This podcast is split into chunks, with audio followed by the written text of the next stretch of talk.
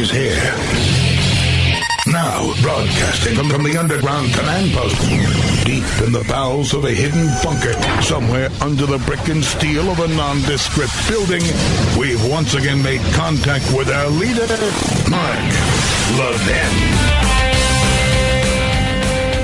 Hello, everybody. Mark Levin here. Our number eight, excuse me, eight seven seven, three eight one, three eight one one, eight seven seven, three eight one, three eight one one. You know, we've reached a point in this country where the Democrat Party really is a party of obstructionism, a post-constitutional party, a party of socialism, and a party of race baiting and tribalism. That is balkanization.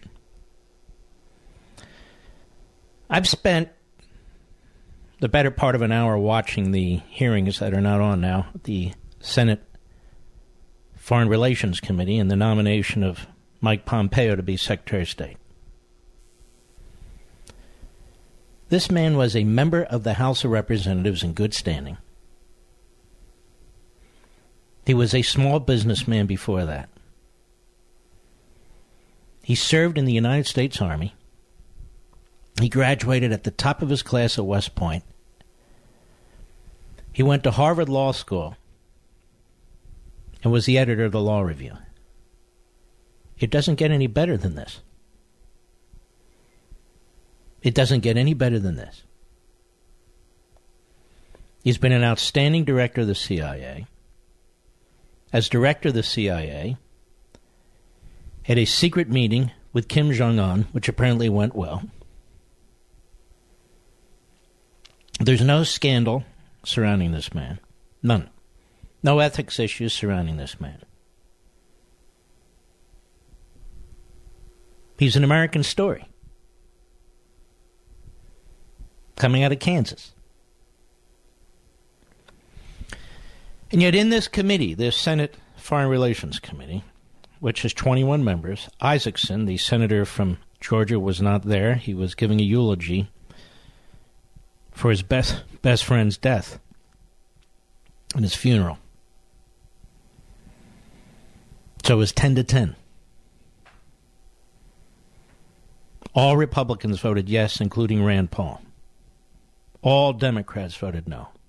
Isakson had given his his proxy vote to the chairman, Corker, who voted aye for him, as he requested, but they have a rule in the committee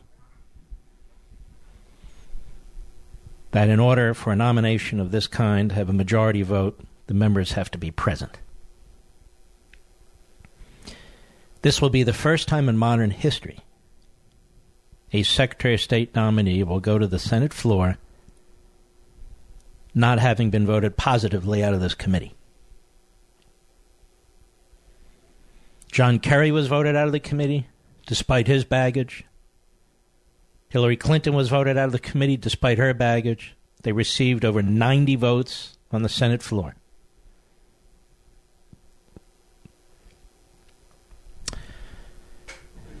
The hate for Donald Trump is so deep that the Democrats are prepared to drag this country down in order to build themselves up. I've never seen anything like this in my life. And nobody else has either. The problems that are facing this country, with Iran, with North Korea, with China, with Russia, in our own hemisphere, and to listen to these Democrats, one after another, come up with an excuse. Cardin of Maryland. Irrational. Kaine of Virginia. He's upset over climate change. And Menendez, a man who barely escaped conviction in prison time, sitting there arrogantly as the ranking Democrat on the committee. I listened to their arguments, and then I realized this is a party that celebrated Ted Kennedy, a killer. I'll say it. This is a party that celebrated Bill Clinton, a rapist. This is a party that celebrated Barack Obama, still does. A man who befriended domestic terrorists who used violence against this country. And yet they find Mike Pompeo unacceptable. Donald Trump has not done a damn thing to harm this country. Nothing. He loves this country. They might not, may not like the way he speaks.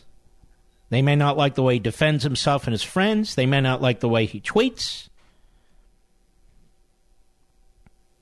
But he's never done anything that Ted Kennedy did. Or Bill Clinton did. Or Barack Obama did.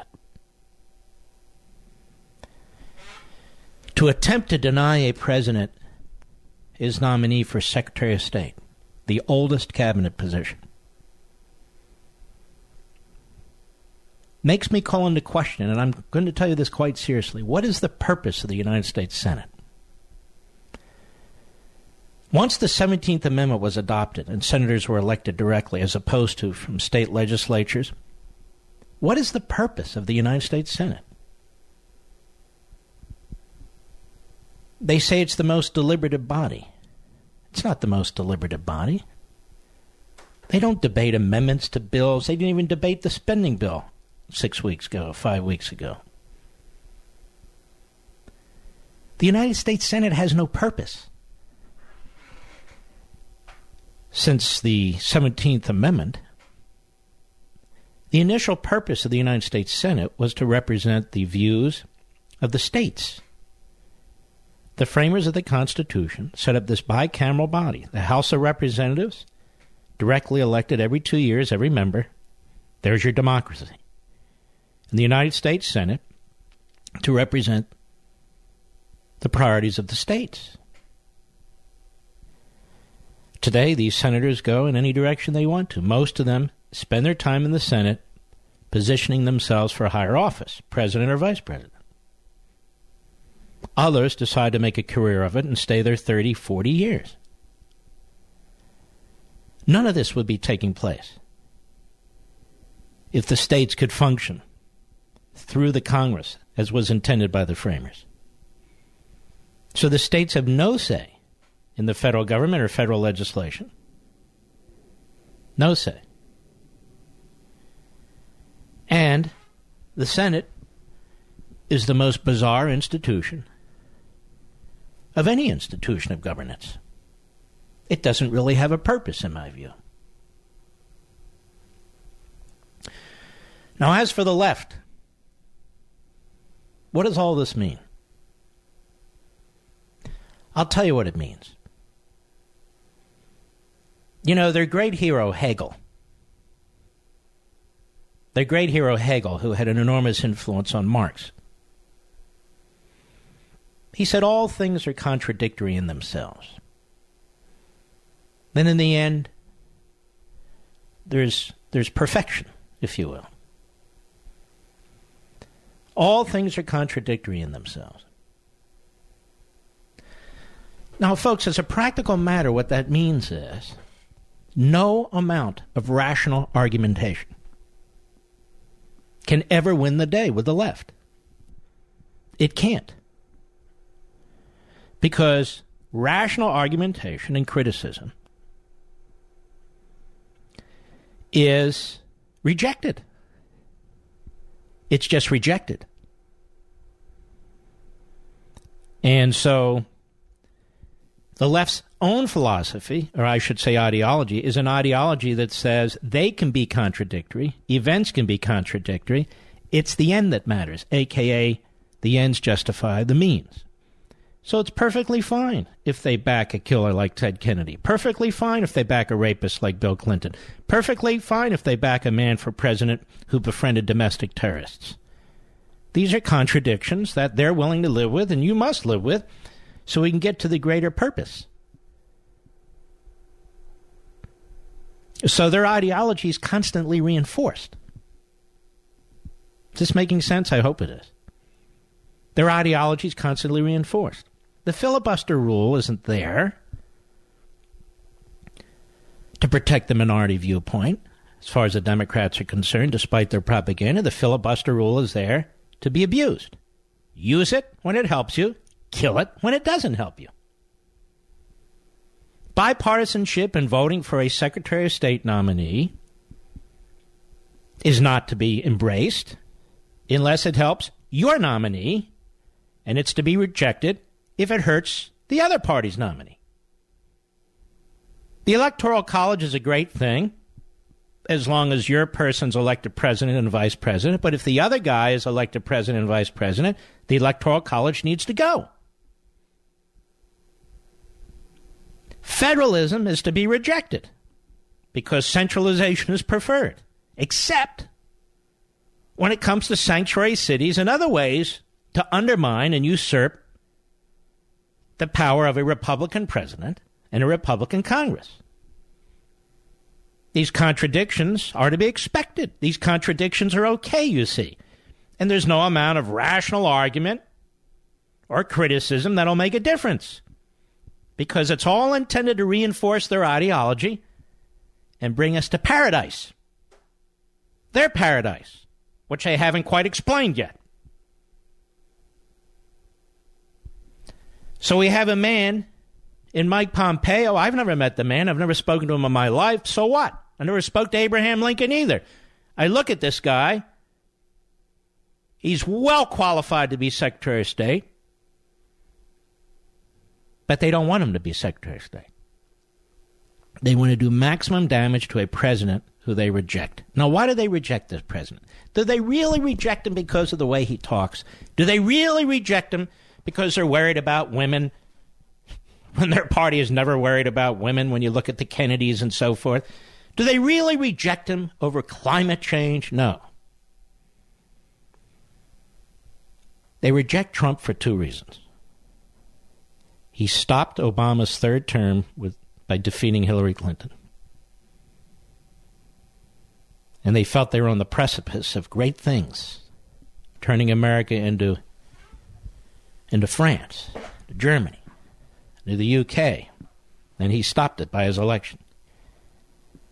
And he actually is more conservative than many of the other Republicans he ran against.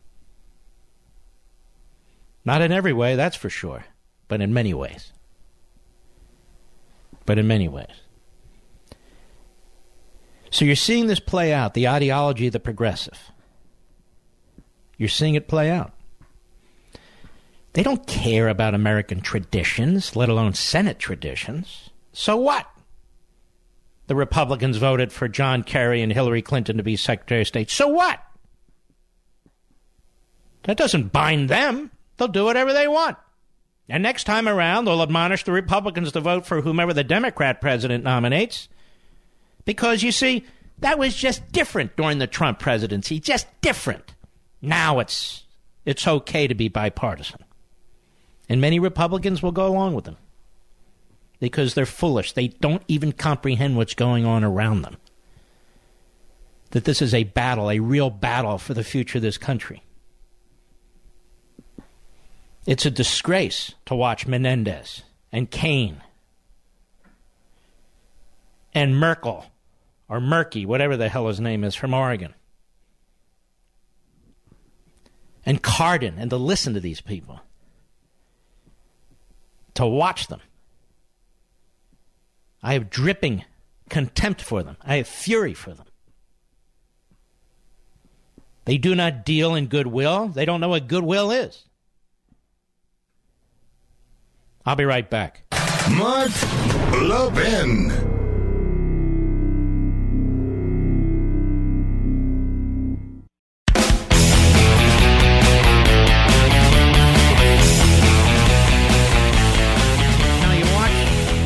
Committee, the so-called committee, uh, the Senate Foreign Relations Committee.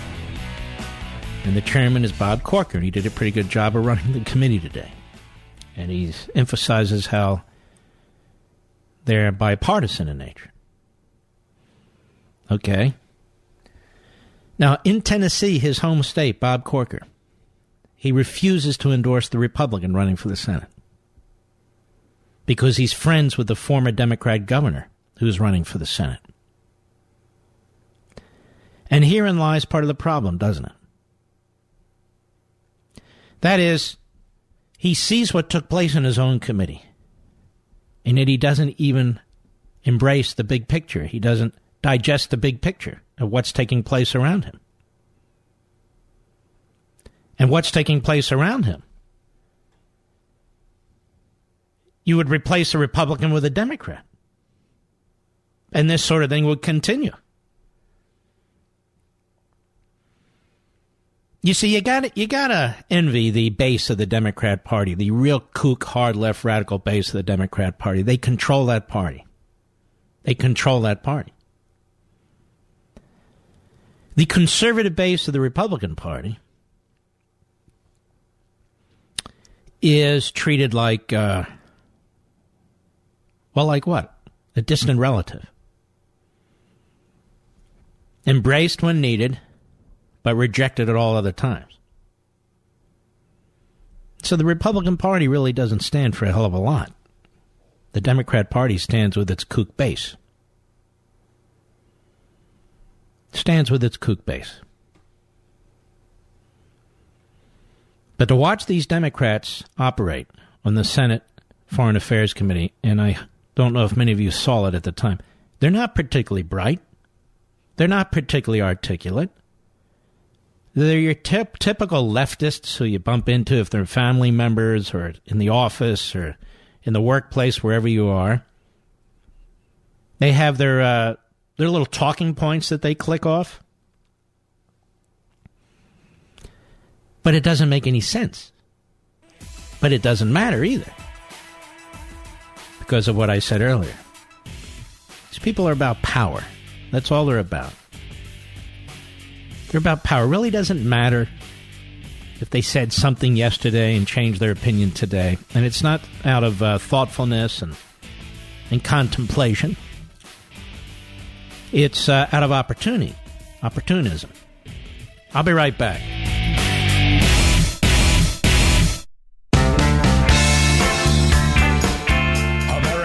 Most powerful conservative voice, The Mark Levin Show. Dial in now, eight seven seven, three eight one, three eight one one. Let me update this. So near the end of the hearing in the Senate, on the Senate Foreign Relations Committee, even though it was eleven ten, the Republican wasn't present, Isakson from Georgia, meaning it was ten ten. In order to get the nomination to the floor uh, with a positive ruling, Corker then asks the Democrats, how about a voice vote to get Pompeo to the floor of the Senate? It turns out that Chris Coons, the senator from Delaware, voted present, giving the Republicans ten nine to one. So Pompeo was voted out with a quote-unquote positive recommendation. And he was going to win on the floor of the Senate anyway, because Rand Paul said that he will vote for him and did in the committee. And three Democrats, Heitkamp, uh, Donnelly, and Manchin, have all said that they will vote for him. So he will be the next Secretary of State. But I want you to understand something. Many of the nominees in the past have won with no negative votes. ninety-four to zero, ninety-four to zero. Tillerson, who I was no fan of, he only got fifty-six votes, because the Democrats stood against him. So they don't want Tillerson, or didn't, or Pompeo. They've blocked scores of this president's nominees. He has the right to presidential appointments in order to carry out his mission. But the Democrats in the Senate say no. So they've abused this constitutional power, as they reject so much of the Constitution. and they bob and weave. The Constitution was written by and adopted by and ratified by slaveholders, but we'll wave it around when it helps us. And if it doesn't help us, we will reject it, or we'll just simply rewrite it. Because, again, in the end, all that matters is us, meaning the Democrats. All that matters is power, because we are morally superior to anybody who would dare to disagree with us, who would deign to have a different viewpoint. Because we are the ones who seek to bring paradise. We are the ones who are smart enough to rearrange society. We are the ones who will do this. And everything in front of us is backwards. Everything in front of us must be overcome. This was Hegel. This was Marx. So when people say, I've never seen it as divided as this, neither have I. It is because the Democrats are full-throated Hegel, full-throated radical progressives now.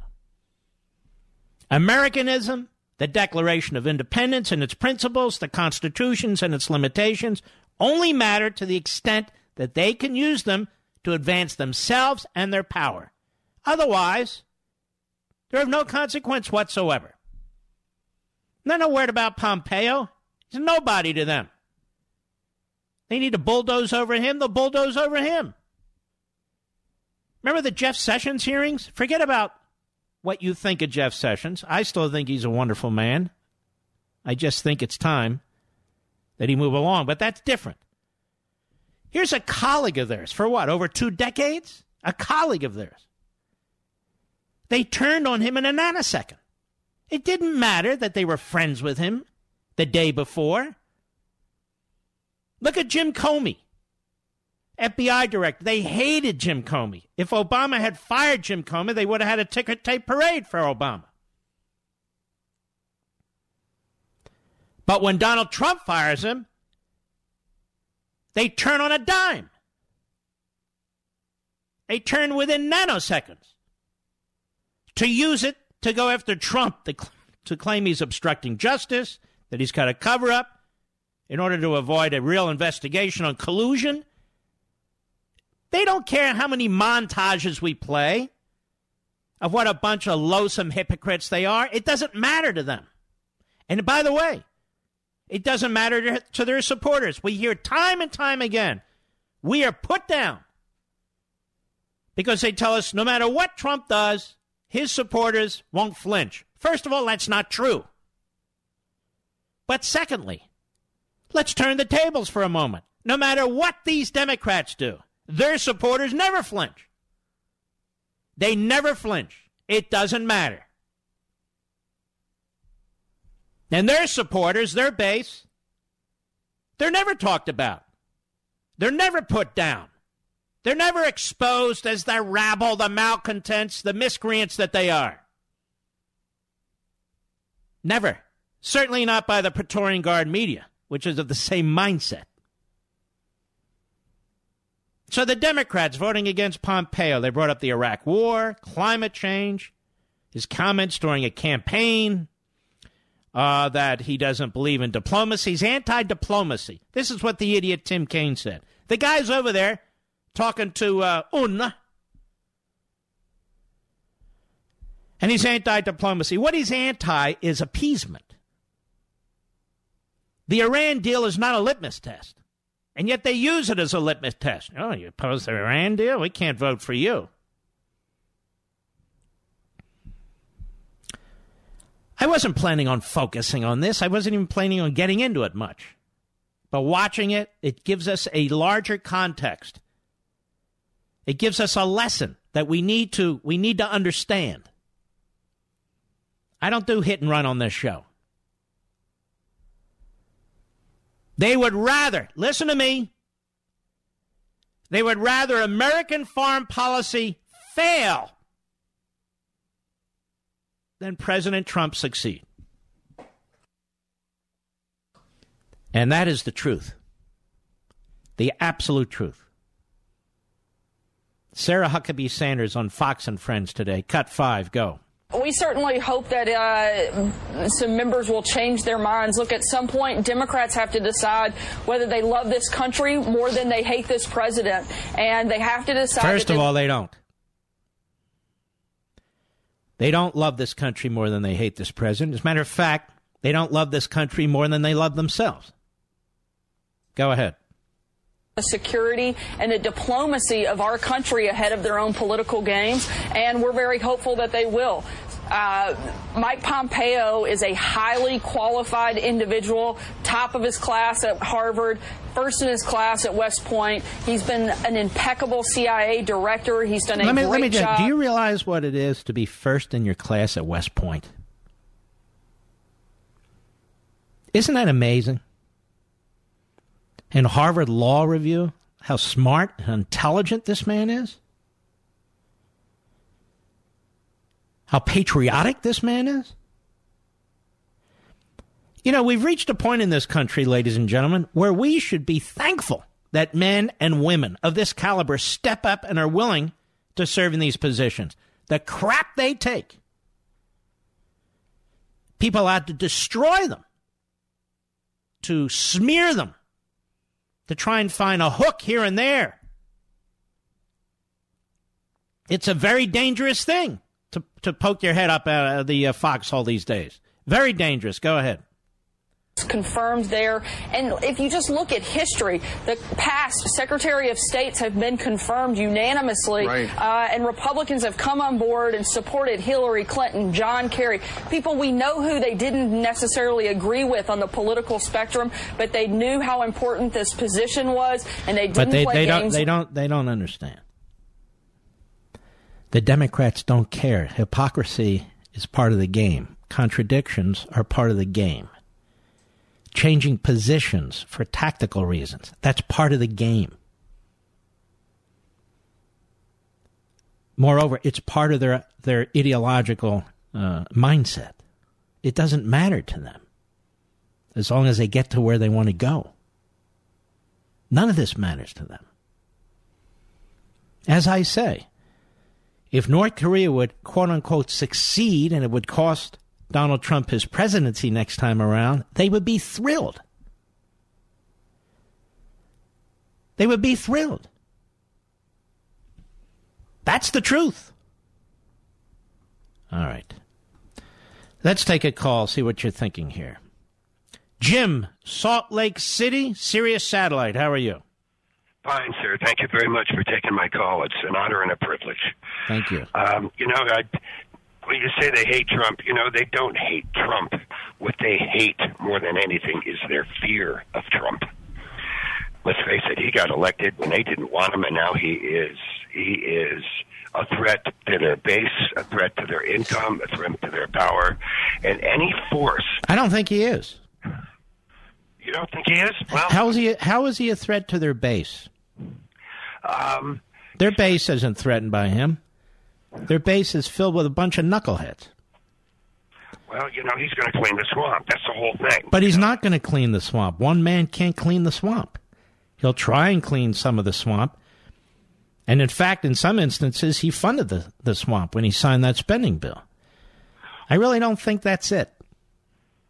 Well, I'm, you know, I think I... they hate him. He wasn't supposed to win. They're furious that he won. He's doing some very solidly conservative things. I said... Some things he's not doing. See, I'm not one of these pom-pom guys. That spending bill was a disaster. It was bigger than anything Obama ever dreamed of, and it funded these massive departments and agencies and these left-wing nonprofit groups and Planned Parenthood like nobody can possibly believe. Now, you can't drain the swamp when you're funding uh, uh, things like that. Well, I see your point there, but you know, at the same time, on another side of that coin, if you have any force...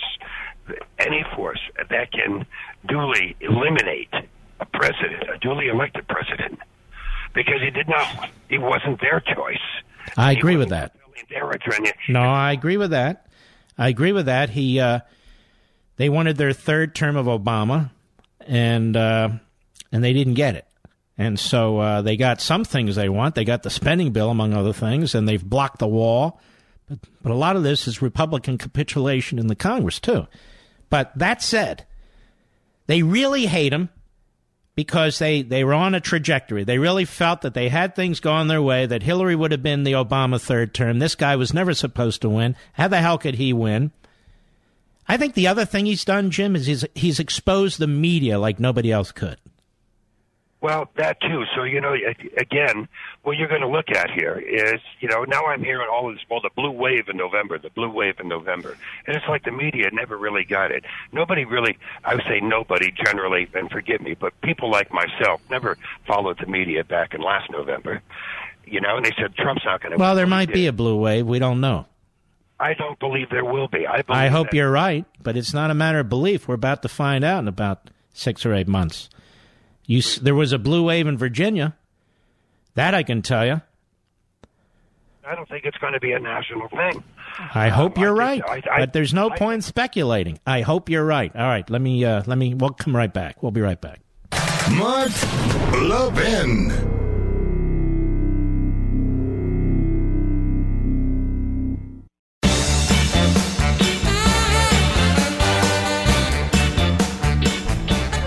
I like this phrase, drain the swamp, drain the swamp, drain the swamp. I don't like it. We need to shrink the size of government. That is how you drain the swamp. And we're not shrinking the size of government. Why aren't we shrinking the size of government?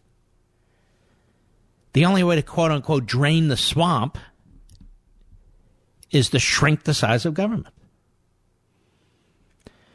You know, uh... no. Uh, Former President George H W. Bush has been hospitalized. That's all I know. I don't know anything else. I watched the Barbara Bush uh, funeral on T V. It was, it was upsetting, to be honest. I served in the Reagan administration. President Reagan's gone. Missus Reagan's gone. Missus Bush is gone. Anyway, George H W. Bush has been hospitalized. You know, a hardship case or honest mistake doesn't matter to the I R S. When you owe back taxes or haven't filed tax returns in quite some time, they're coming for you. Like with Rhonda. Didn't matter that she's a single mom and a nurse living paycheck to paycheck. They don't care. Didn't matter that the reason she owed thousands of back taxes was that her ex said he'd file their tax returns, but he didn't. The I R S was aggressively pursuing Rhonda, garnishing her wages. And Rhonda was trapped in what she thought was a no-win situation. Now, if you can relate to Rhonda, you need to call Optima Tax Relief. Optima knows that behind every tax problem are honest, hardworking people. People with families, homes, savings, and paychecks that need protection. Which is how they've resolved over half a billion dollars in tax debt for their clients, and they're A-plus rated with the Better Business Bureau. Call Optima Tax Relief. Here's the number. eight hundred, four nine nine, six three zero zero. eight hundred, four nine nine, six three zero zero. That's eight hundred, four nine nine, six three zero zero. Don't put it off anymore. And stop stressing out. These are the best guys and gals. They're pros. They know what they're doing. Call Optima Tax Relief. Cody, Boston, Massachusetts, on the Mark Levin app. How are you? Hi, Mark. It's an honor to talk to you. Thank you. I, I just I can't stand the way Mike Pompeo is being treated. He's a Tea Party conservative that this country needs. And I don't think it's fair that, you know, liberals are smearing and lying about him. Yeah. Well, they don't care if they think it's if you think it's fair or not. They're pretty brutal. And now you're from Boston, right? Yeah. Oh, yeah. It's very liberal here. I'm, the way I'm treated, I can't even wear a Trump hat. It's very, you know, upsetting. And I'm a huge Trump supporter. So. By by the way, you're a Boston Celtics supporter? Yeah, I like the Celtics. Yep. How are they doing? They're doing okay. I, I haven't checked on it yet, but I hopefully hopefully they win this year. I don't know. Well, they haven't won yet. I mean, the, the playoffs just started. You remember the old days when the uh, Celtics used to play the seventy-sixers from Philly? Yep, yep, yep. Russell I'm, and Chamberlain? I'm, remember those yeah, days? I'm, yeah, well, yeah, I'm almost twenty-nine, so. Well, then you don't remember those days. Oh, no. I remember Larry Bird and that kind of stuff, but. Yeah, well, that's. Uh, yeah. Okay. Anyway, my friend, uh, you're right on. Thank you for your call. Betty, Maryland, the great W M A L, go. Thank you, Mark. Uh, like you, I am disgusted and furious over this treatment of Mike Pompeo. And like your line and Sarah Sanders' line says, that their hatred for the president is greater than their love for our country. And I'm going to call my so-called Senator Ben Cardin, and I'm going to use the word shame on you, Ben Cardin, and I'm going to bring up a couple of names like Ted Kennedy with vehicular manslaughter and other things, and how the Republicans have supported President Obama's nominees.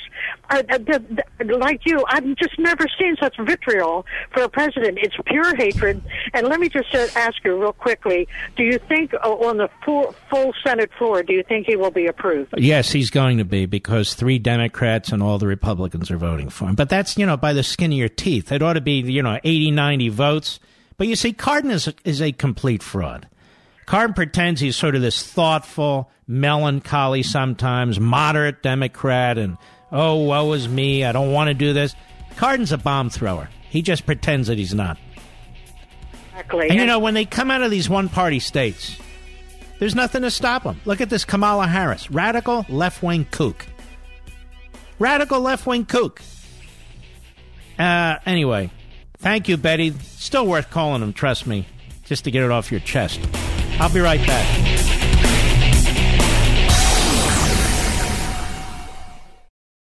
He's here. He's here. Now, broadcasting from, from the underground command post, deep in the bowels of a hidden bunker, somewhere under the brick and steel of a nondescript building, we've once again made contact with our leader, Mark Levin. Hello, everybody. Mark Levin here. Our number, eight seven seven, three eight one, three eight one one, eight seven seven, three eight one, three eight one one. Horrific terrorist attack in Toronto, as you've no doubt heard by now. And the initial reports were maybe one person dead and so forth. Nine people murdered. Nine. Sixteen injured. So that number nine could go up. In a white van. No gun. No rifle. In a white van. And this is becoming more frequent, isn't it? And, uh... the mass murderer plowed into the people. He was driving down the street, swerving to make sure he could hit as many as possible, and he hit a lot. And there were witnesses, obviously.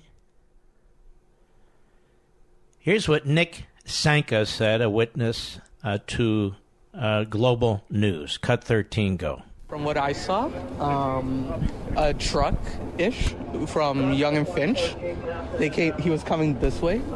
And from what I heard, one person at Young and Finch, two people at that corner over there, and three people here were run over. What did you see? Uh, like, it was all in shock. I was studying, and all of a sudden I see the truck just running through. I get up, and like by the time I come here, I saw someone with blood trail and all that already. Did you see people jumping out of the way? Did it happen extremely quickly? Uh, yeah, it was pretty quick. He was definitely speeding. Like, he did seem to have control over what he was doing, but like, so it wasn't some sort of impairment where he was swerving or something, but just straight through. And he managed to make a perfect turn at that corner over there as well. Was it, do you know the color of the vehicle? No, it was too quick for me to actually see license plate and color-wise. It was too much of a fat flash. And a truck or a van? Truck. Really? Yeah. And you saw them just swerving onto the sidewalk? Were they yeah. on the sidewalk? They were already on the sidewalk, and they were just going, and then he turned right at the corner. I saw people, like, jumping out of the way. Unfortunately, uh, three people here that I saw seen with my own eyes. You they, saw people get hit? Yeah. Here on the other side, they, I think I think they just uh, removed them, or... But yeah, like the people there, by the time I came outside, he just went past them. Where were you studying? Oh, I was in the Starbucks over there. And how? And, and you said, did you hear anything? Any screaming or?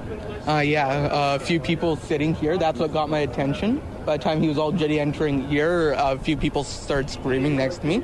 I got up and ran outside. By the time I got outside, he was here just around making the turn. Hmm. And another witness on Canadian T V, C T V, Again, this happened in Toronto. Cut fourteen, go. All I seen is this guy is just crumbling. I mean, he's going seventy, eighty clicks. He's just hitting people one by one, going down.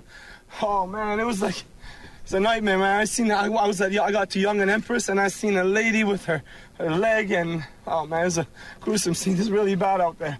I couldn't believe what I seen, man. It was like, oh, man, everybody, all these people on the streets getting hit one by one, post office box getting crumbled up on people, and one person got dragged on, and their blood is all over Young and Empress. It's really bad out there, man.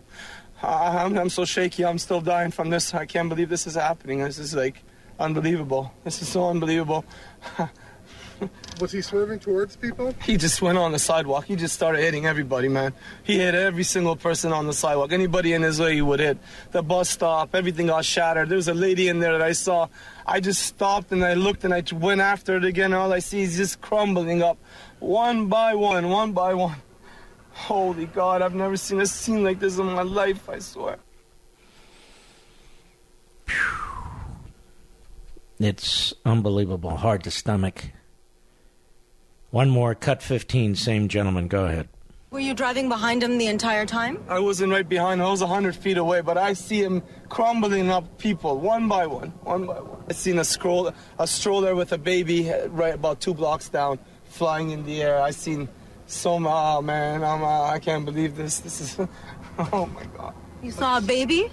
I seen a stroller, I didn't see the baby, I saw a stroller split in half, I seen... I seen people, uh, the most gruesome scene I seen was at Young and Empress, a woman's leg. Her leg was on once. Oh, man. Oh, it was really bad. It was really bad. Really bad. Well, uh, it is terrorism. Um, they haven't been told a lot about the killer.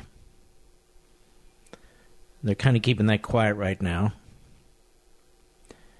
But there's great concern over at M S N B C, great concern by Dean Obeidallah, who apparently works at the Daily Beast. And not too long after this horrific incident took place, um, this is what M S N B C broadcast. Cut seventeen, go. Uh, being Muslim myself, of course, and everyone who is Muslim, I can tell you right now, is, is hoping sincerely that the person who did this horrible act is not Muslim, because we know what happens. We we know the result is that there's a backlash to our community. We know that Donald There's Trump never a backlash to your community. I have no idea what you're talking about, and neither do you. There's never a backlash to your community, unless you're speaking for terrorists. And this is exactly what I wanted to point out. Listen to the illogic of this. I get on this microphone all the time when an incident like this occurs, and we separate the good from the bad. There are good people and there are evil people. This is an evil person who apparently, in the name of his religion, we're getting more information, slaughtered innocent human beings. And this guy on M S N B C says, please, let's hope it's not a Muslim because of the backlash in my community. Can somebody please tell me what the backlash is in his community? There is no backlash in his community. And we're constantly lectured about this backlash. And I don't know what they're talking about, do you? And if it's your community, pal, then you're talking about terrorists. Not just the Muslim community, but terrorists. Listen to the way you sound. Go ahead. Or likelihood, not definitely, or likelihood invoke this to try to further a political agenda. So the goal is to further a political agenda. And what is the political agenda? To secure our borders? To make sure we know who's coming to our country? What is the political agenda? It's a national security agenda. This is why, ladies and gentlemen, we'll never be completely safe, but we'll never be as safe as we can be with the left. Because of their position on border security, their position on refugees, and the lack of vetting, because of their position of painting with a broad stroke, as they racialize everything, uh, and because of their position on law enforcement and their position on the Second Amendment. This is why we'll never be as safe as we otherwise could be. But for people like Dean Obeidallah, who works at the Daily Beast, who comments on M S N B C, this is his grave concern. Why isn't his grave concern, I hope nobody killed was a Muslim, rather than I hope the killer's not a Muslim? But of course, you and I think completely differently. You just heard those two witnesses. The carnage. How horrific this must have been. Horrific. You're walking down the damn street and some jerk gets in a white van and speeds, apparently he was going thirty-five to forty miles an hour, can rip a body to pieces. He's indiscriminately murdering people, including apparently, based on what the witness said, but we don't know exactly who they are yet, nine people, but maybe a baby, elderly, whomever. I'll be right back. Mark Levin.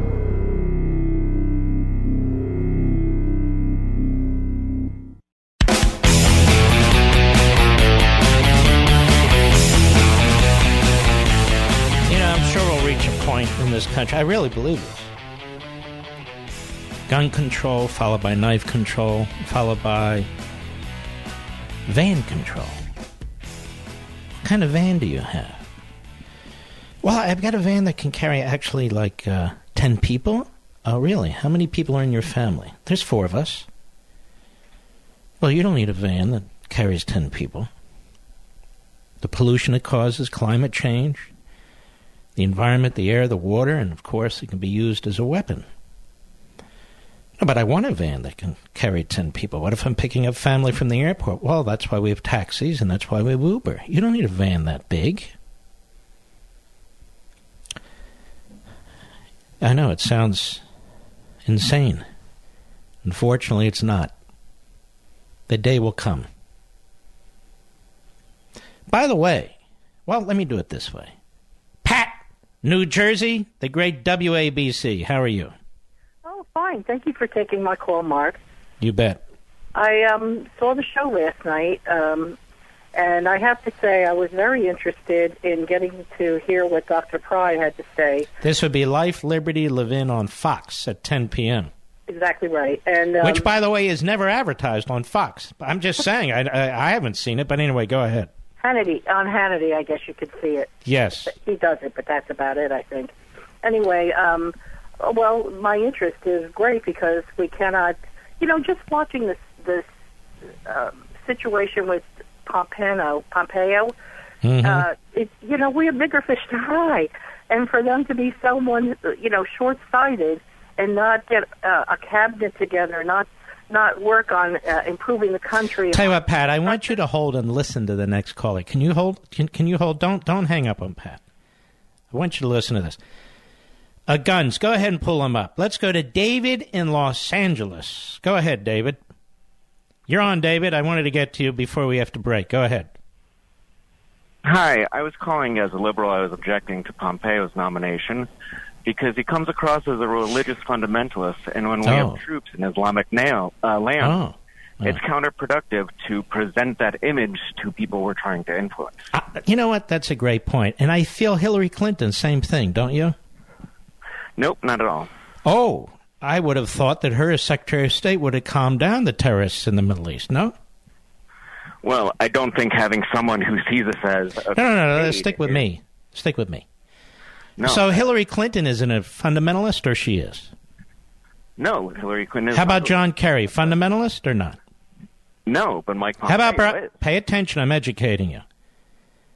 Barack Obama, fundamentalist or not? Uh, not even appropriate, but no. Really? And, uh, and what happened? What happened in the Middle East while these people were in control? Uh, Did the terrorists say, wow, they're not religious fundamentalists. We'll take the foot off the gas pedal. Is that what they said? You realize how ridiculous you sound because you object to evangelical Christians? He's no. not a religious fundamentalist. He's an evangelical Christian. He has a belief system. He was raised with it. He was taught it, he embraces it, and you happen to disagree with him, so you call him a fundamentalist. You didn't do your what, research. Does he want to round people up? Does he want to kill people? Does he want to torture people? Does he want to force them to comply with his religious beliefs? No. Are you going to let me speak? Barely, because so far you've been very, very low on the I Q. Go ahead. Interesting, because he didn't even wasn't even raised with it. He was he converted when he was a Wesleyan. So what? Why is now, that your problem? It's not my problem. Because you're a leftist who has your agenda, and if people don't share your agenda, you're going to put them down. No, you don't. No, it is counterproductive to have someone. It is has nothing to do with anything. Nothing. You can't show me any evidence that it's counterproductive. None whatsoever. It does. It, it, and here's the bottom line, David, that you'll never understand because you're a left-wing kook. What Pompeo has first and foremost on his resume is he's pro-American. Pro-American. He wants to build up the United States military. He wants to make sure that we're in a position to defend our country, unlike the prior administration. Mitt Romney's pro-American. And you, forget about Mitt Romney. You are a religious bigot. A decent nominee. He doesn't I said, yeah, you don't get to choose nominees. Oh, David the liberal decides that it's Mitt Romney. Did you vote for Mitt Romney? No, I didn't. Oh, no, you didn't vote for Mitt Romney. You're a religious bigot. Fundamentalist. Get out of here. Keep talking over me anyway. Who cares? I'm a religious fundamentalist, you see. There are millions and millions of Christians who believe the way Pompeo does. And on my program, they're not going to be put down. They're not going to be put down. People can have differences of opinion, but they're not going to be put down because they're not left-wing secularists who advance a radical left agenda. And this is part of the Democrat base. You just heard David from, uh, where was he? California somewhere. Los Angeles, I believe. If you don't embrace his attitude, his beliefs, then you can't serve. It's that simple. If you're an evangelical Christian, if you're an Orthodox, well, let me ask this. What if Mister Pompeo was Jewish? According to David's logic, that's not going to help in the Middle East with the uh, with the terrorists and the Muslims there, is it? No, of course not. But if you're a left-wing, you know, uh, Democrat and you support appeasement, somehow that's going to make America safer. Anyway, let's go back to Pat in New Jersey. Did you hear that discussion, Pat? Oh, that was thrilling. God. But you see the point? Yes, of course. I mean, the, well, you know, we're reduced to having to, to take care of ourselves, unfortunately, because of the... But he opposes Pompeo because Pompeo has religious beliefs that do not comport with his beliefs, and therefore Pompeo is a fundamentalist. My view is that fella is a religious bigot, and he is intolerant. Pompeo's not trying to impose his views on anybody. He's up for Secretary of State. That's exactly right. All right, Pat, thank you very much. And by the way, folks, I hope you watched the show last night, too. It was a very, very important show on, on the Fox News channel. On Life, Liberty, and Levin, we had Doctor Uh, Pry on, Peter Pry, and we spent, uh, you know, uninterrupted, you know, solid conversation on the grid, the electrical grid, the challenges, what needs to be done to protect it, the threats that exist, and what can happen if we don't do something about it. Again, a substantive program that I think you would have found very entertaining and bracing if you watched it. I hope you did. Wait until next week. Oh, my goodness. But I'm not going to let you in on it yet because I haven't done the interview. I haven't done the interview. All right, let's try Elliot, Mister Call Screener. Elliot in Wisconsin, did he hang up? All right, he's gone. No. You got me. Are you there, Elliot? Go ahead. Hey, I just thought uh, you were talking about um, how the Muslim community doesn't have anything to fear. No, I wasn't talking about that at all. The I was responding to what the guy said on M S N B C. I didn't bring it up. I, I w- was addressing what he brought up. Sure. Um, so you don't think that if he does turn out to be Muslim in faith, that there will be some nasty rhetoric? See, here, here's here's how my mind works and yours doesn't. I don't sit around trying to prejudge the ethnicity or the religious beliefs of a mass murderer and then hope it's not this one or it is that one. You leftist kooks do. You don't really care about human life. You care about assigning political roles to one person or another. And you keep exposing yourselves. I'll be back.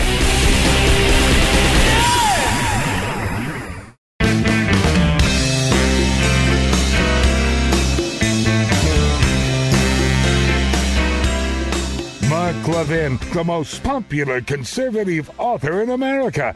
Call in to the Mark Levin Show now at eight seven seven, three eight one, three eight one one. You know, you can hear when these leftists call what bigots they are, how intolerant they are. You and I are very tolerant. I'm extremely tolerant. I don't bother anybody, and I don't want them to bother me in my private and personal life, and I'm sure you're the same way. But Pompeo should be voted down, you see, because... because his Christianity would get in the way of peace in the Middle East. I gotta say, imagine if he were Jewish with that kind of logic. This is a big liberal Democrat who calls. Then the next guy calls. And they don't want to learn anything. It goes back to my first points earlier in the first hour of the program. You know, you keep getting those invitations in your mailbox. In fact, you may have even already joined. Talking about the A A R P. You're on their mailing list. You wonder how you got on your mailing list, by the way. And they're relentless with their junk mail. And you thought, hey, it's less than twenty bucks a year to join. They help with insurance plans, travel, other discounts. It'll pay for itself ten times over. Right? And so you joined. And you joined a liberal lobbying group that spends your hard-earned dollars lobbying against what you believe in and stand for. That's why a decade ago, Dan Weber founded A M A C. A M A C is also less than twenty bucks a year. A M A C also helps with insurance plans, travel, and other discounts. And A M A C's card will also pay for itself ten times over. But when you choose A M A C, your dollars go to support the ideals that you believe in, like protecting our borders with immigration reform, getting rid of Obamacare, and so much more. A M A C gets its voice from you, the individual member. Over a million strong. Join right now at A M A C dot U S. That's A M A C dot U S. Chances are you're going to join an organization when you turn fifty, so choose wisely. Or get rid of the other one and join the one that represents you. Join A M A C today. Yes, I am a member. That's A M A C dot U S, A M A C dot U S. All right. Let's take a call here. See where we are.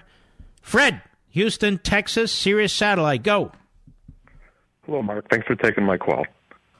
Yes, sir. First, first, uh, first of all, um, thank you very much for that program last night with Doctor Pry. It's, thank you. Uh, Rem- remarkably underreported, considering it's just a flat-out existential threat to the country. It really is. Yeah, yeah. I was fortunate enough to to, to meet him and see him testify, and mm-hmm. uh, he knows his stuff. I mean, you definitely picked the right person for that. But all right, thank you. For two reasons. Um, one concerns is this killing in, in Toronto with the van. Um, I'd heard preliminary reports that this was, you know, he had a Middle Eastern voice. So I guess we'll we'll find out.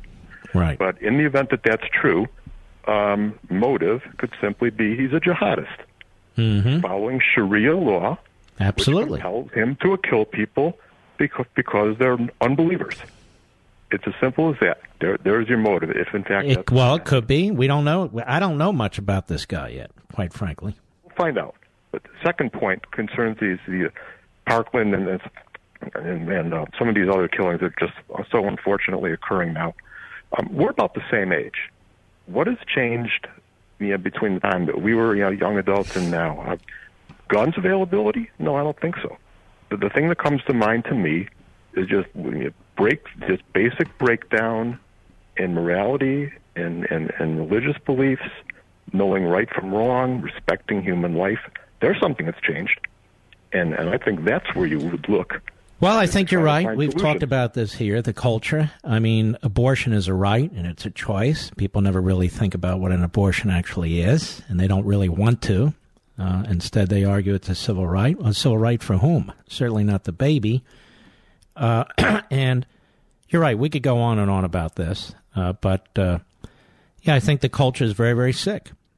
And the more you move away from faith, it doesn't mean you have to be a particular faith, but the more you move away from from faith, uh, this is the sort of thing that happens. And, and, and furthermore, in our country, the more you move away from our founding principles, unalienable rights and natural law and, and the golden rule and so forth, uh, the more likely this is to occur, too. So when you're unmoored from our founding principles or unmoored from faith, and really your faith is now in government, your faith is in redistribution, your faith is in hostility toward the system and so forth and so on, uh, the system breaks up and you get the rule of the jungle. All right, my friend, thanks for your call. The statement released by the office of George H W. Bush. President Bush was admitted to the Houston Methodist Hospital yesterday morning after contracting an infection that spread to his blood. He's responding to treatments and appears to be recovering. We will issue additional updates as events warrant. Well, we wish him absolutely the best. Let's see. Steve, Oakland, California, the great K S F O, a trucker friend. How are you? Actually, you're not a trucker friend. You're just a friend. Go right ahead. But anyway, tr- Mark, yes. Relating to Canada, I don't believe they have the death penalty. So this poor, mistreated individual will be subjected to the wonderful benefits of Canadian society of giving free medical care and free housing and free food for the rest of his life, and probably freedom of religion if he turns out to be what we all think he is. Well, and the suggestion is in the reporting that that's what he is, that he's... Uh... a jihadi of sorts. But again, we'll wait and see what, what turns out. All right, my friend, thank you. Jim in Milwaukee, Sirius Satellite, go. Jim, go ahead. Jim, are you there? All right, let's go to Bob in Milwaukee, the great W I S N. Go right ahead, Bob. Oh, hi, Mark. I just wanted to uh, reply about Life, Liberty, and Levin, nine ten p.m. Eastern on Fox last night. And by the way, I First want people all, to know, I'm not soliciting these calls. People are calling, and they're just mentioning it, but go right ahead. That shuffleboard table you have looks awesome. Yeah, it's a lot of fun, actually. It just amazes me how the power companies don't want their own equipment protected. What is up with that? There's two things, really. They don't want to spend the money, even though the money, when you look at it on the big picture, is relatively inconsequential. And uh, the other is, I think they're deniers. I think they don't believe this sort of thing can happen when, in fact, it can happen. And and quite easily, quite frankly. That is an attack on the uh, electrical grid, and the consequences are unbelievable. All right, my friend, I appreciate it. Let's see here. Well, and I want to go to that caller. Let's move on here a second, shall we? We've been having uh, computer problems here all day. I have with mine. I want to talk about the media, and this may carry over to the next hour, too. There is uh, there is a war on my buddy Sean Hannity, a war. And there is this endless effort to destroy him. And uh, most recently now, they're going after his businesses. I know, have no knowledge of his businesses and so forth. But when have you ever heard of media outlets investigating other media personalities to the extent that they get filings in states like Georgia to try and figure out what somebody is doing? These things are funded. They are organized. I'm talking about the attacks.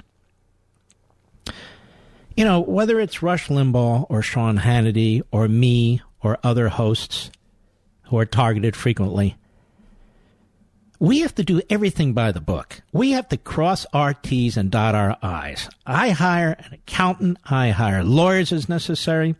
I try to live within the box. I try not to have too many weird investments. I have none, actually. And because you live with looking over your shoulder. I don't mean you're, you're paranoid. You just know you're targeted. Your program is recorded, even though they don't have to record it, because we record it ourselves and we put it up on my website. I don't know Rachel Maddow's investments, do you? I don't know Oprah's investments. She's a multi-billionaire, do you? I mean, if we start to look at Hollywood's investments, wealthy politicians, who, you know, the, their forms are very uh, ambiguous. Members of the media, I don't know what Jake Tapper's invested in, do you? It's pretty incredible. So now with Hannity, we're supposed to know who his lawyers are, and we have to know what his investments are. Is he a politician? No. Is he a public official? No. He's a public figure. So what? So there was this hit job done on him by some blogger. It was picked up by The Guardian, a left-wing paper, then picked up by The Hill, which is fairly left-wing these days, and they just regurgitate this stuff. And then they try and tie him into Ben Carson at H U D. And as I read all this, I said, what does Ben Carson at H U D have to do with anything? Nothing. Now, a lot of times, depending on how much money you have, you turn your money over to people to invest for you because you're not good at it. You really don't know what you're doing. You want to keep an arm's length relationship, whatever it is. Whatever it is. And so he was attacked all weekend. You may not have known this. It started Friday night. Then the Hill newspaper hit him again this morning. The Guardian hit him Sunday. Maximum, you know, uh, readership. And this is what Hannity said on his site. It is ironic that I'm being attacked for investing my personal money in communities that badly need such investment, in which I am sure those attacking me have not invested their money. The fact is these are investments that I do not individually select, control, or know the details about, except that obviously I believe in putting my money to work in communities that otherwise struggle to receive such support. I would say this is, again, I don't know the specifics, but it's akin to having a mutual fund. Or a group of people, maybe a small group of people, where you give your money and they decide how best to invest it. I've never discussed with anybody at H U D the original loans that were obtained in the Obama years, nor the subsequent refinance of such loans, as they are a private matter. I had no role in or responsibility for any H U D involvement in any of these investments. I can say that every rigorous process and strict standard of improvement requirements were followed. All were met, fulfilled, and inspected. The L L Cs, these are companies that are set up legally, are real companies that spend real investment money on real properties. It's incredible that he even has to do any of this, isn't it? And he had to do a follow-up, too, to explain there's this company over here and this company over here, and I really have nothing to do. Then they said, well, you had one of these guys on, you know, on your show, hawking him and his investments. That's not what he did at all. And it's out there in audio for everyone to hear. So let me ask you a question. Media Matters, MoveOn dot org, Think Progress, these so-called reporters, The Guardian, the Hill newspaper, bloggers. First, they seek to boycott him in hopes of forcing Fox to drop his show. Then they trash him, claiming he should have revealed that among his lawyers is this guy Michael Cohen, even though there's some serious question over that relationship in terms of its substance. Now they're going over his, after his businesses. This is Saul Alinsky Marxist tactics. That's what they are. By the media and by others. And they want to take Hannity down simply because he gets ratings. He's the number one host on the Fox News channel. He disagrees with them. He fights back like his friend the president. And they have no stomach for it. And you might say, well, that's one guy. Who cares? Look how they went after Ingram. They tried to take her out. And Tucker Carlson will have his day, as we all do. Look how they tried to take Rush out over and over and over again. If the left had their way, Rush would be gone, Hannity would be gone, talk radio would be gone, Fox would be gone. They'd all be gone. I'll be right back. Mark Levin.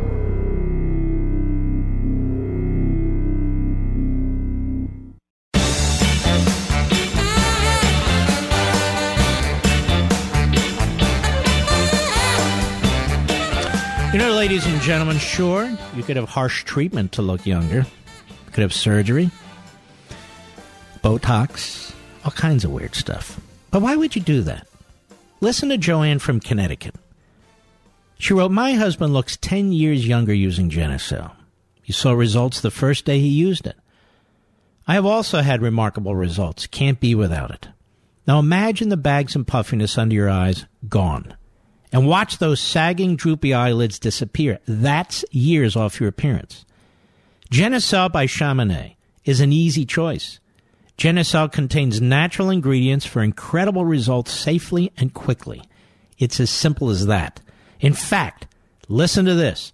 With immediate effects, you'll see results like Joanne's in as little as twelve hours, or your money back, guaranteed. And from now until Mother's Day, which is soon, order Genocell and you can try Chaminade's brand new Genocell Eyelid Lift for droopy, sagging eyelids, absolutely free. Order now and Chaminade will include a surprise luxury gift, also absolutely free. Here's what you do. Go to Genocell dot com, Genocell dot com. Better yet, toll-free nine, number eight hundred S K I N six oh four, eight hundred S K I N six oh four. Call now. And express shipping is also free.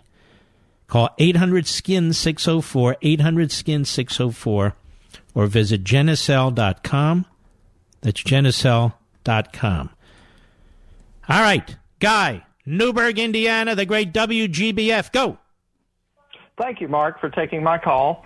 You got uh, it. I really, I really appreciate when you talk about the Constitution, and I always learn something when you do that. Uh, sad to Thank say you. I'm not a, a uh, very studied scholar in that area, but it's always interesting to me. Um, with all the talk from progressives and others about how the Constitution is outdated, that we don't need it anymore, that, oh, we can just do away with certain amendments, um, I, they don't realize that the framers, when they wrote this, it wasn't just a how-to on how to do government. Uh, they took into account human nature because they understood human nature, mm-hmm. having just come from a tyrannical government that they were under. And they knew that tyranny is very close. It doesn't take much to tip over into tyranny, or it doesn't take much to tip over into allowing mob rule. Mm-hmm. So they built in a lot of the safeguards because they understood human nature and that over time these things could happen very you know, sneak up on us. Uh, well, do you think they've happened? Pardon? Do you think they've happened? Oh, I, I think there's a lot that's been happening that has kept, kept pushing us toward this um, big government state um, that a lot of people Do you people think seem the, to want to the breadth and width and depth of the federal government is uh, supported in the Constitution? Oh, n- not by any means. No, mm-hmm. not at all. Um, we, sadly, we as voters have kept voting in people who allowed this to happen, who have pushed for it. But we even uh, vote for people who say they will fight it, and then they turn on us. I know. They always do that. They say, I'm going to go to Washington and fight for you. Yeah. And yeah. then you don't hear from them until the next cycle comes through. All right, my friend. We got one powerful hour left. Don't miss it. I'll be right back.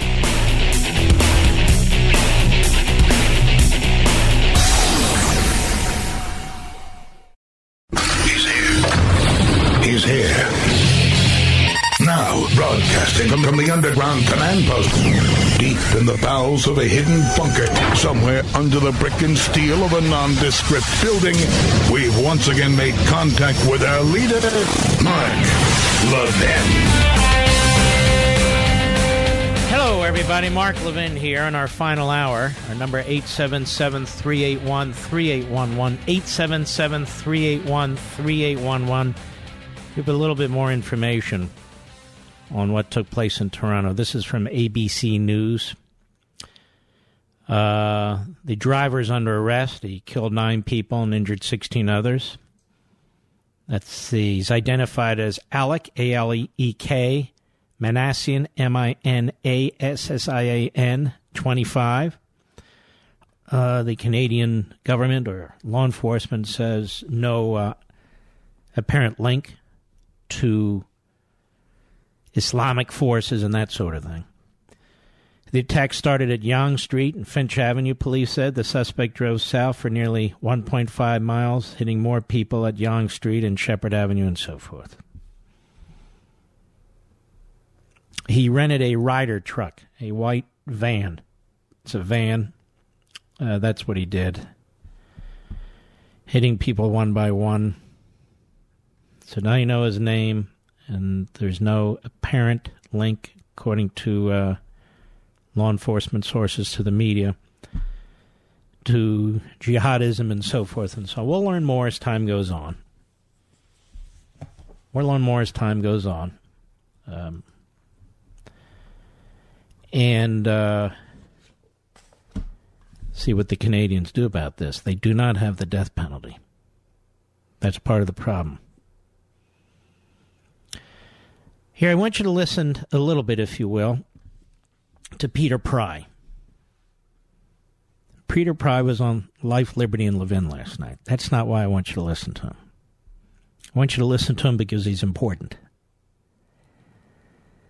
And he's important because he... and a handful of others are basically out there talking about these threats that we face to our electrical grid, whether it's through cyber warfare, uh, other forms of sabotage, um, a nuclear blast in our atmosphere targeting the United States, and that could uh, there could be a, bla- a, a, a properly positioned uh, missile firing right off our coast, which the North Koreans are capable of. Uh, it could be a satellite armed with a nuclear warhead that's blown up and so forth. But the point is it would fry our electrical grid. And I can't do the whole show here on my radio show, but uh, it's online. You might want to check it out. But here he was last night. Cut eighteen, go. So what are the different scenarios out there? I'm sure there are many in which a country might want to shut down our electrical grid. Uh, North Korea could uh, shut down our grid by an E M P attack off a satellite. They, in fact, have two satellites orbiting over this country as we speak that passed over us several times a day that are at the optimum altitude to evade our national missile defenses and to make an E M P field that would cover North America. How would they make an E M P field? They would detonate the satellite when it's over the center of the country, and the field, you know, would pro- it propagates from the location of the warhead to the to the line of sight. So there'd have to be a satellite with a warhead. There'd have to be a satellite with a warhead. Can they do that? They could. They could. And we're not sure that these satellites are not already nuclear armed. Uh, the E M P Commission is very concerned that they may be. And uh, we have recommended that these satellites be shot down because the risk to the country is just too great to take to take the chance. They could do it with an I C B M, although... Uh, Our national missile defenses, you know, would have a, a reasonable chance of intercepting the I C B M. Now, if the North Koreans can do that with satellites, I assume the Chinese and the Russians are far ahead of them, and they could easily do that. Certainly. And in fact, uh, uh, Vladimir Putin has actually threatened that recently about doing what's called launching an I C B M on a south polar trajectory, which is the trajectory that North Korean satellites f- fly on, a south polar trajectory. They come now, over. Why would they do it that way as because, opposed to this way? Because we don't have any ballistic missile early warning radars facing south. And we don't have any interceptors facing south. We're blind and defenseless from that direction. Because during the Cold War, we assumed the attacks would come from the Soviet Union over the North Pole, which is the shortest distance. Yeah. It's the shortest distance to our missile fields and our and our bomber bases. And uh, uh, you know, and so unfortunately, we have left that flank unprotected. Uh, there are ideas and recommendations we've made for trying to, in a hurry, uh, close this this gap in our defenses. You know, I'm live now, and I'm, I'm really amazed at how little attention this receives, other than on this show, on Levin T V, and now my show on Fox. It just is appalling to me. And he mentioned that for two or three billion dollars, we could protect our electrical grid. So at one point five trillion dollars they want to spend, both parties, on infrastructure, they can't spend two or three billion dollars on this? This is national security. I want you to think what it would be like without electricity for a year or two. most of us wouldn't survive. Because you can't just bring it up when these generators are destroyed. He explained during the course of the program, with about two thousand of these generators on the grid, the world produces two hundred a year. And we import most of these generators from overseas, including from Germany and South Korea.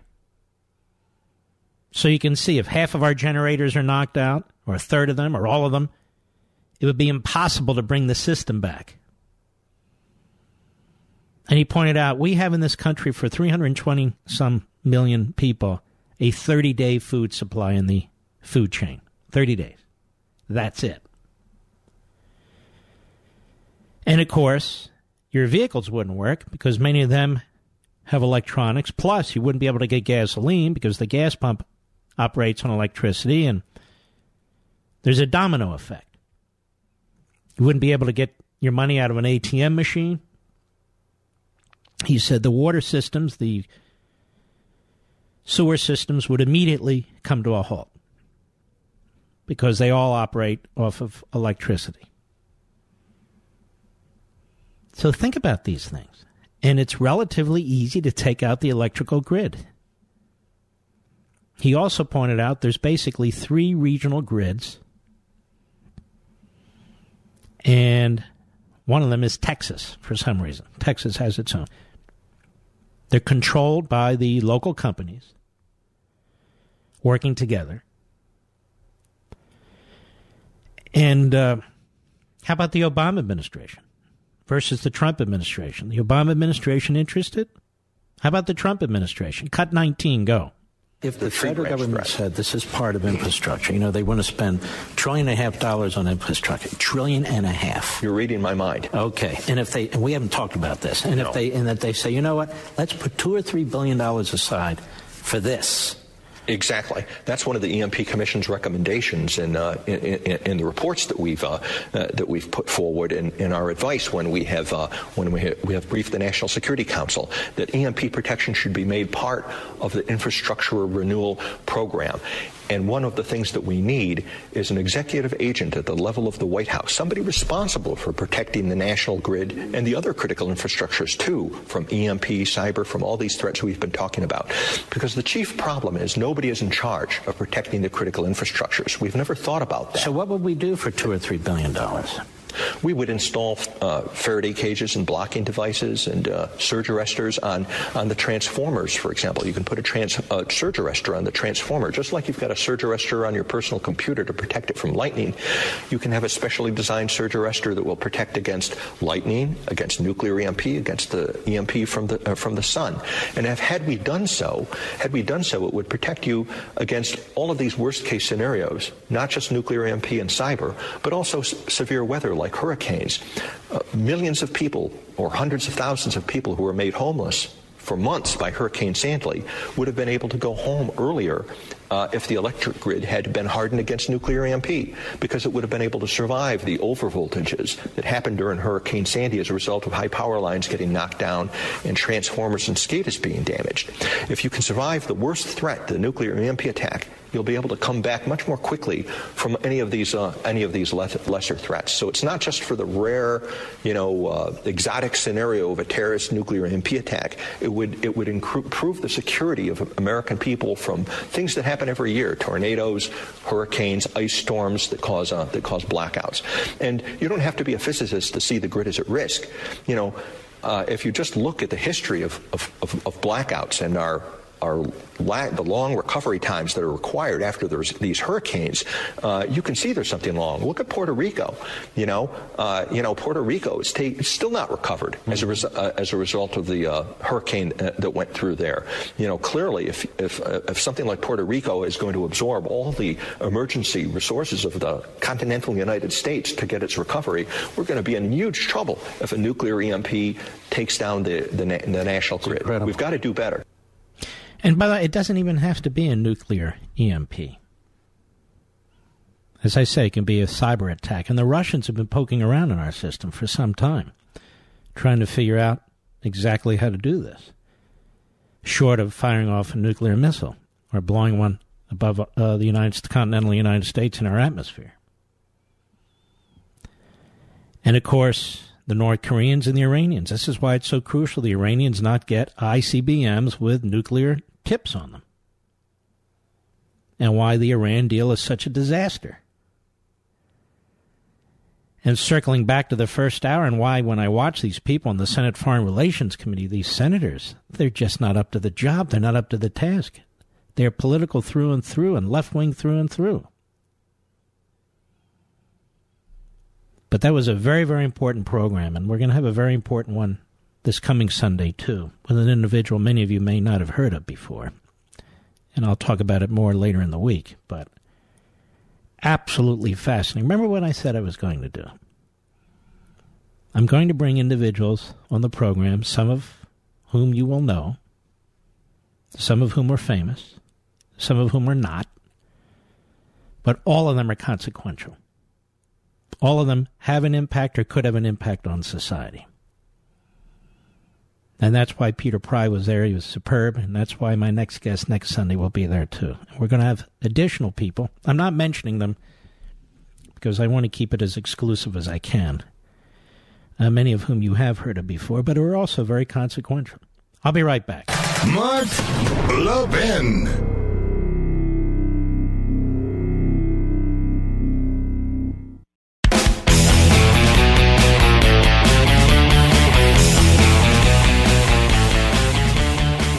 You know, a buddy of mine just wrote me.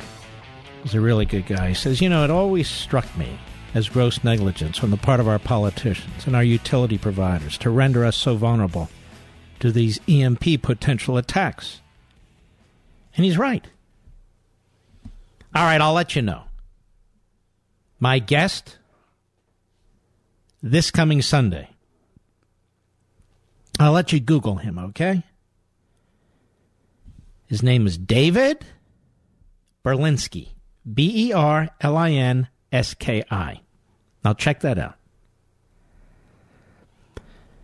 I came across this gentleman when I looked at something on YouTube that he had said. And absolutely compelling. Absolutely compelling. He's not a terribly religious man. He, he he says he's a secular Jewish person. But he's like a scientific genius.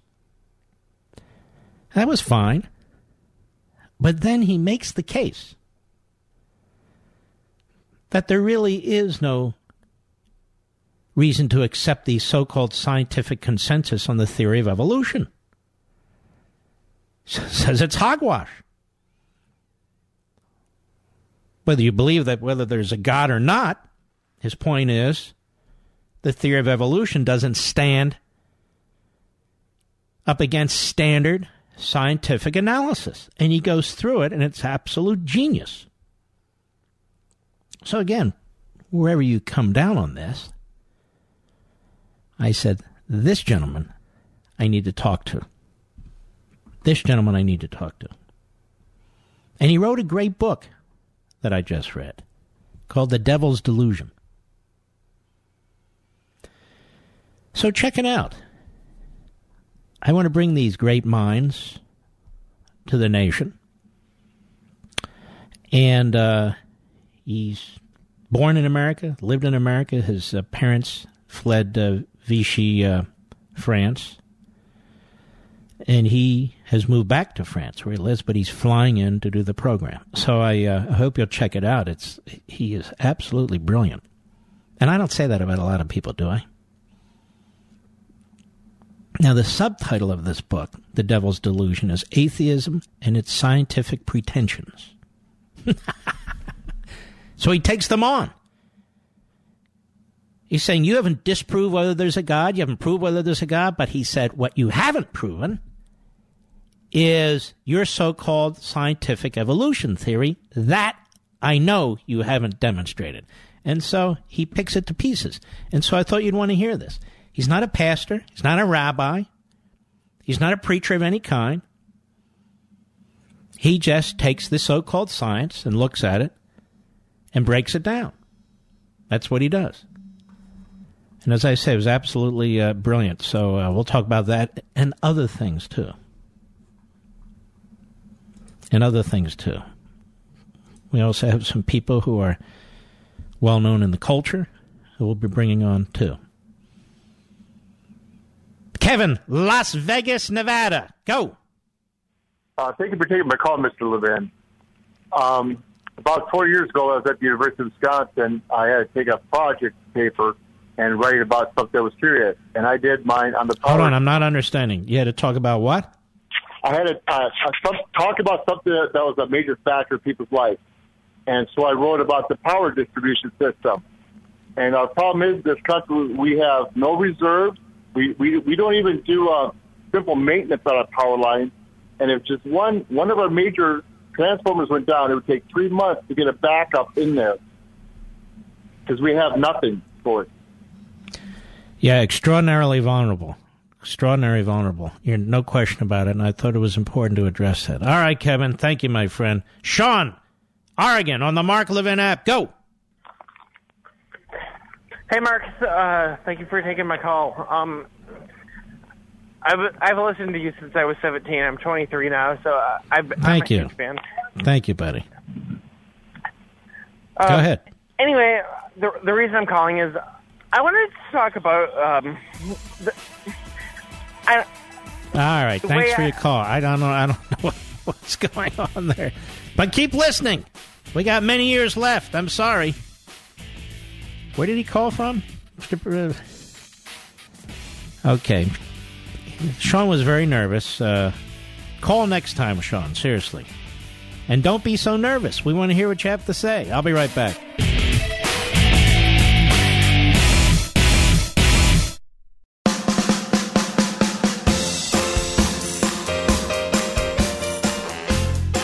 The Constitution Man, Mark Levin. Call him now at eight seven seven, three eight one, three eight one one. You know, it seems like every day there's another story about technology, Facebook this, Amazon that, on and on. Cyber hackers, we were just talking about this, are always looking for a way in, trying to use technology to make an easy profit off folks like you and me. Now, this doesn't mean we should be scared of technology. I can't imagine giving it up, can you? But we need to be smart and protect ourselves. The tech companies aren't going to do it. It's up to us. It's up to each of you. So don't put it off another second. Get protected right now. Now, I searched for the very best in identity protection, and I found My I D Care. My I D Care covers you for the nine types of identity theft for just ten bucks a month, and they provide a one hundred percent identity recovery guarantee or your money back. Now, you just can't find this kind of protection anywhere else. They used to just handle major corporations. And now, they cover people like us. So look, stop waiting and hoping. You need protection, and you need My I D Care. Learn more and get fifteen percent off at myidcare.com slash mark. It's that simple. myidcare.com slash mark. Now, if you're near a phone, give them a call. eight six six, three three four, three zero eight four. That's eight six six, three three four, three zero eight four. Once again, eight six six, three three four, three zero eight four or myidcare.com slash mark. It's that simple. And I hope you jump in and protect yourselves the way I have. All right. Let's see what's cooking. Ed, Kansas City, Missouri, the great K C M O. Go. Yes, Ed. Go. Let's go to Michael in Philadelphia, the great W N T P. Go. Hey, good morning, Mark. Or good evening, actually. Um, yes, yes. So well, I've been it's morning for somewhere. years and years. Um, I'm a Heritage Foundation member and Confederation of States and all that. And uh, as uh, I guess I kind of want to ask Convention, Convention of States. Confederation Convention was a whole other yeah. thing. Yeah. Thank you. Um, As a, I guess we say we're the silent majority, but um, as a conservative and constitutional guy, uh, being in the silent majority, the, the left and the progressive left seem to be out in the open combating us. We face it, and, and every system, as we turn left or right and, and we go through our lives, we see how the left is watering down the traditional uh, parts of America that that, mm-hmm. that we fought for and we and we respect and that we cherish. And is there any way other than signing up for petitions or, I mean, obviously voting, but uh, for us to come out and and and be as open and as aggressive as the progressive left, we get labeled certain things. Uh, I just want to know your thoughts on that. I'm not sure the question. Is there any way to do what? The question is: there anything that, that as as a silent majority or as a as a because they're fifty-one percent or forty percent? Well, okay, I don't know if we're in the majority anymore or not. Uh, a lot of us aren't silent. Well, you just have the guts to speak out. I mean, I get behind a microphone and a T V camera every day, and I speak out. And people can do that, too. I didn't always have a microphone and a T V camera, and I always spoke out, whether it was in the classroom or with uh, liberal members of the family or neighbors or whatever. Um, if you don't have the guts to speak out, then then I don't know where we go. You understand what I'm saying? In other words... Uh, good point, yep. If, if if we aren't going to speak out, we aren't going to engage, we aren't going to bring up our principles, we aren't going to defend people we support, then who the hell is? So, uh, and you can make a difference at the local level. You can make a difference in your own household with your own kids. You can make a difference in your own neighborhood. I mean, I walk down the street now and then, and there's a liberal lawyer there, and nice enough, but he'll take a shot now and then, and I'll fire back. I'm talking about verbally, of course. All right, sure. All right, Michael, where in Philly are you, sir? Uh, Bucks County. Bucks County. That's a beautiful... Is it still a beautiful county? Yes. But the liberal we'll hordes are up. moving in. We'll pay enough in taxes to keep it that way. Well, of course, but the liberal hordes are moving in. They escape the disasters that they create, and they move to the other areas. They're much like they locusts, I say, aren't they? Yeah. Thank you, All right, Mark. buddy. Appreciate it. Take care. You too. Let's continue. Ravi, San Diego, California, on the Mark Levin app. Go. Hi, Mark Levin. Uh, hi, Mark. Sorry. Uh, thank you very much for having Doctor Pry on yesterday on, on your Fox show. You I bet. It, uh, it was, I listened to the whole thing, and, uh, and uh, it was very, uh, very educational, very important.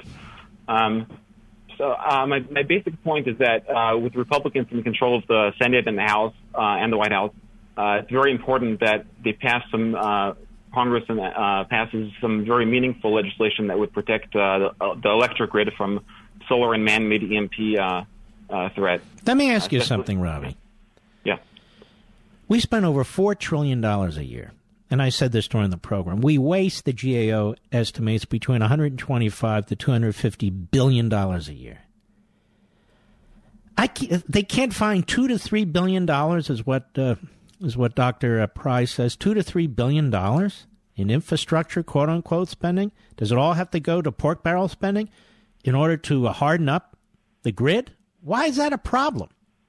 Well, the, the obvious answer is that it's not a problem. And and if there was uh, even a small amount of will among uh, leadership in, uh, in the Senate and the House, I think there would be something passed. There was a, a bill called the SHIELD Act in two thousand thirteen uh, by Trent, uh, that was introduced by Trent Franks that...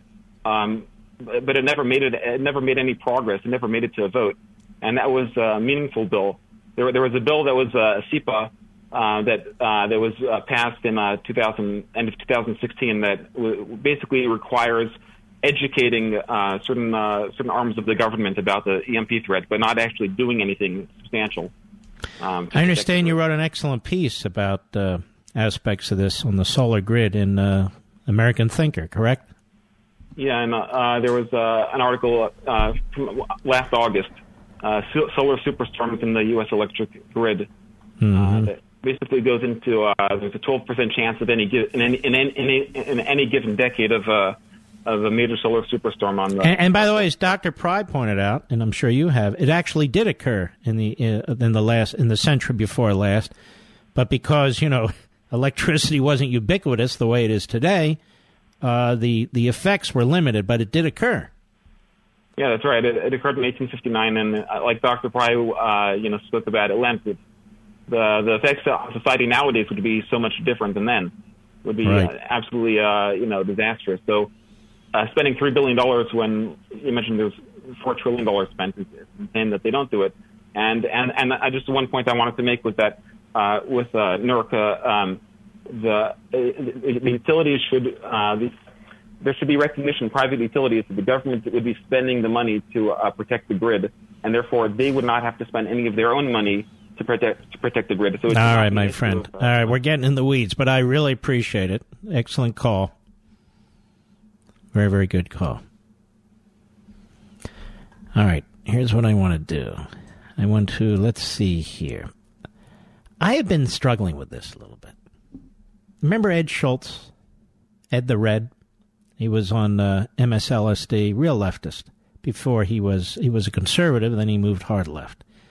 He's now on Russian T V, or R T T V. And he was interviewed on a podcast by Jamie Weinstein, who's a good guy, over at N R O. And I want you to listen to this about M S L S D. Cut ten, go. I go to Bernie Sanders' house that afternoon and interview in the backyard, about a fifteen-minute interview. The grandkids are running around. It's a big day for the Sanders family. He's going to announce that he's running for president. We're going to carry it live later on in the day, and we're going to run this. And by that he means on M S N B C. He's going to cover it live. Go ahead. With Bernie. three thousand people are there on Lake Champlain. It's five minutes to air, and I get a phone call from Phil Griffin. Now, Phil Griffin is the exec in charge of M S N B C. Go ahead.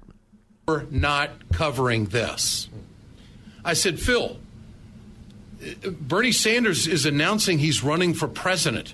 He's going to be a president. I don't care. You're not covering this. And it got rather contentious. We're covering Bernie Sanders live. We're coordinated with his campaign. And I'm told five minutes before, you're not covering Bernie Sanders. Now, let me give you the opinion. I think the Clintons were connected to Andy Lack. Andy Lack being the head of N B C News. Go ahead. At the hip. I think that they didn't want anybody in their prime time or any anywhere in their lineup supporting Bernie Sanders. I think that they were in the tank for Hillary Clinton, and I think it was managed. And forty-five days later, I was out at M S N B C. No, I don't know the truth of this, but it sounds believable. It sounds credible. Cut eleven, go. There was more oversight and more direction given to me on content at M S N B C than there ever has been here at R T. And I think R T, Russian T V. More direction from M S N B C than there's ever been uh, at the Kremlin's network. Go ahead. It's very sad that that story is not getting out. I think it's... Uh, Just did. Many times I was told what to lead with on M S N B C. Many times I was told what I was not going to do, and I've got a story that, had I not been involved in it, I would have never believed it.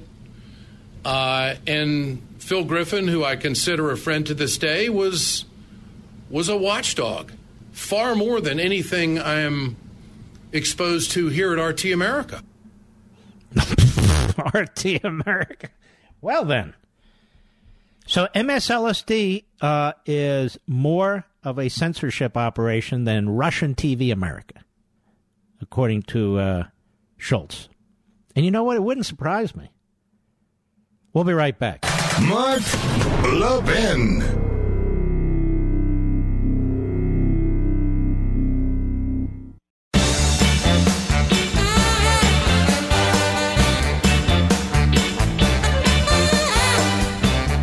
You know, you can help put a pocket copy of the Constitution in the hands of every public high school and middle school student in the country. Why wouldn't you want to help with that effort, right? Especially since Hillsdale College is spearheading this ambitious project. Many of you have taken one of Hillsdale College's free online courses on the Constitution, economics, history, and freedom. Others have attended the free regional events Hillsdale sponsors around the country. Some of you benefit from Hillsdale's free work with charter schools. Now, Hillsdale does these things as part of their mission to help all Americans pursue truth and defend liberty, to help Americans become better citizens, to preserve freedom. Now they're reaching out to public schools by sending a copy of the Constitution and Declaration of Independence to every middle and high public school principal in America, along with an offer to provide free copies for every student. That'll be good to see how that turns out, right? So... Learn how you can help in this historic effort to reach America's youth with the truth, and how you can get your own copy of Hillsdale's Pocket Constitution to keep or give away at levin for hillsdale dot com, levin for hillsdale dot com, L E V I N for hillsdale dot com. There is a uh, journalist, so-called, at the New York Slimes called Maggie Haberman. And the president has pointed out, calls her a third-rate reporter, known as a crooked Hillary flunky, who I don't speak to and have nothing to do with. They're going out of their way to destroy Michael Cohen and his relationship with me in the hope that he will flip. He says they use non-existent sources and a drunk, drugged-up loser who hates Michael, a fine person with a wonderful family.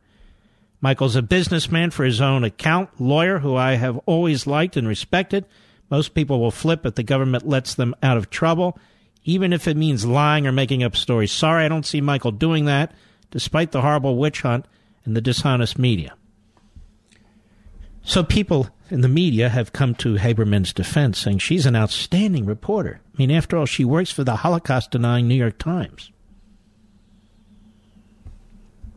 But is she?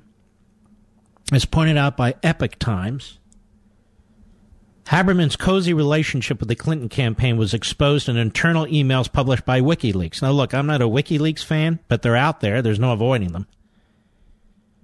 In a January twenty fifteen email, Nick Merrill, the communications director for the Clinton campaign, wrote that the campaign has a, quote, very good relationship with Maggie Haberman of Politico over the last year. That's where she worked at one point. We've had her tee up stories for us before and have never been disappointed, Merrill continues. Quote, while we should have a larger conversation in the future about a broader strategy for re-engaging the beat press that covers Hillary, for this we think we can achieve our objective and do the most shaping by going to Maggie. Maggie. The email goes on to explain which information should be shared on background and what should be shared on the record, while outlining outlining how the story will help the campaign, that is the Clinton campaign, shape its message.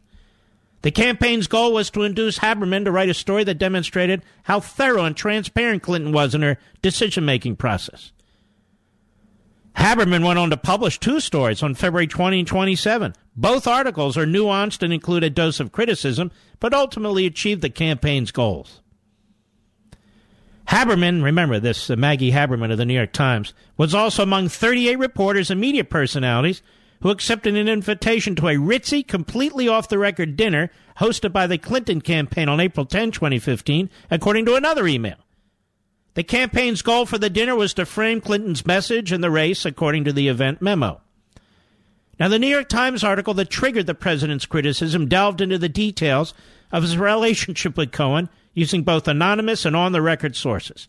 Haberman also cited unnamed sources in reporting on the details of an April ninth raid of Cohen's offices. Haberman responded to Trump's tweets with several messages of her own. In one point, in one, she pointed out that Trump misspelled her last name. Oh, who cares? How many corrections does the New York Times spit out? In another, she shared a critical anecdote from her reporting on the Cohen story.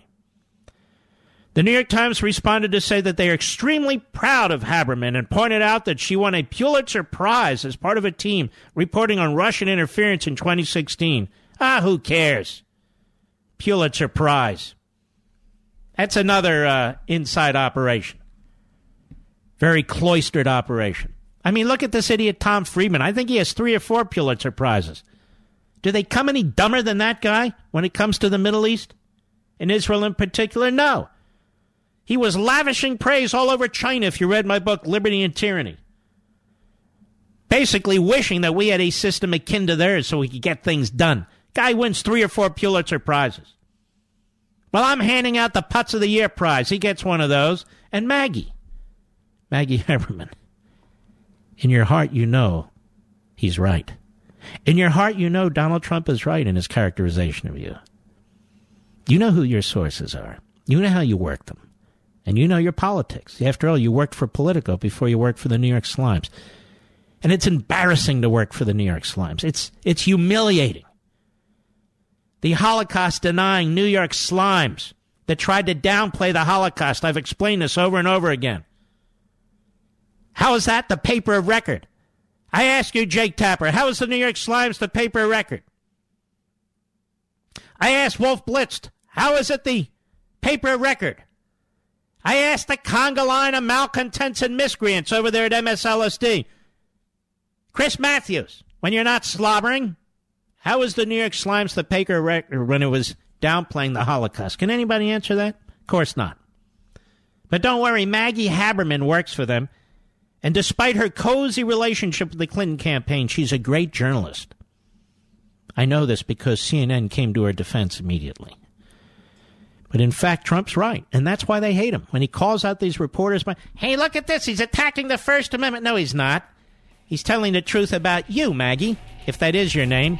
Ladies and gentlemen, we salute our armed forces, police officers, firefighters, and emergency personnel. We have a splendid Levin T V tonight. I hope you'll check it out. I just finished it. Levin T V. See you tomorrow.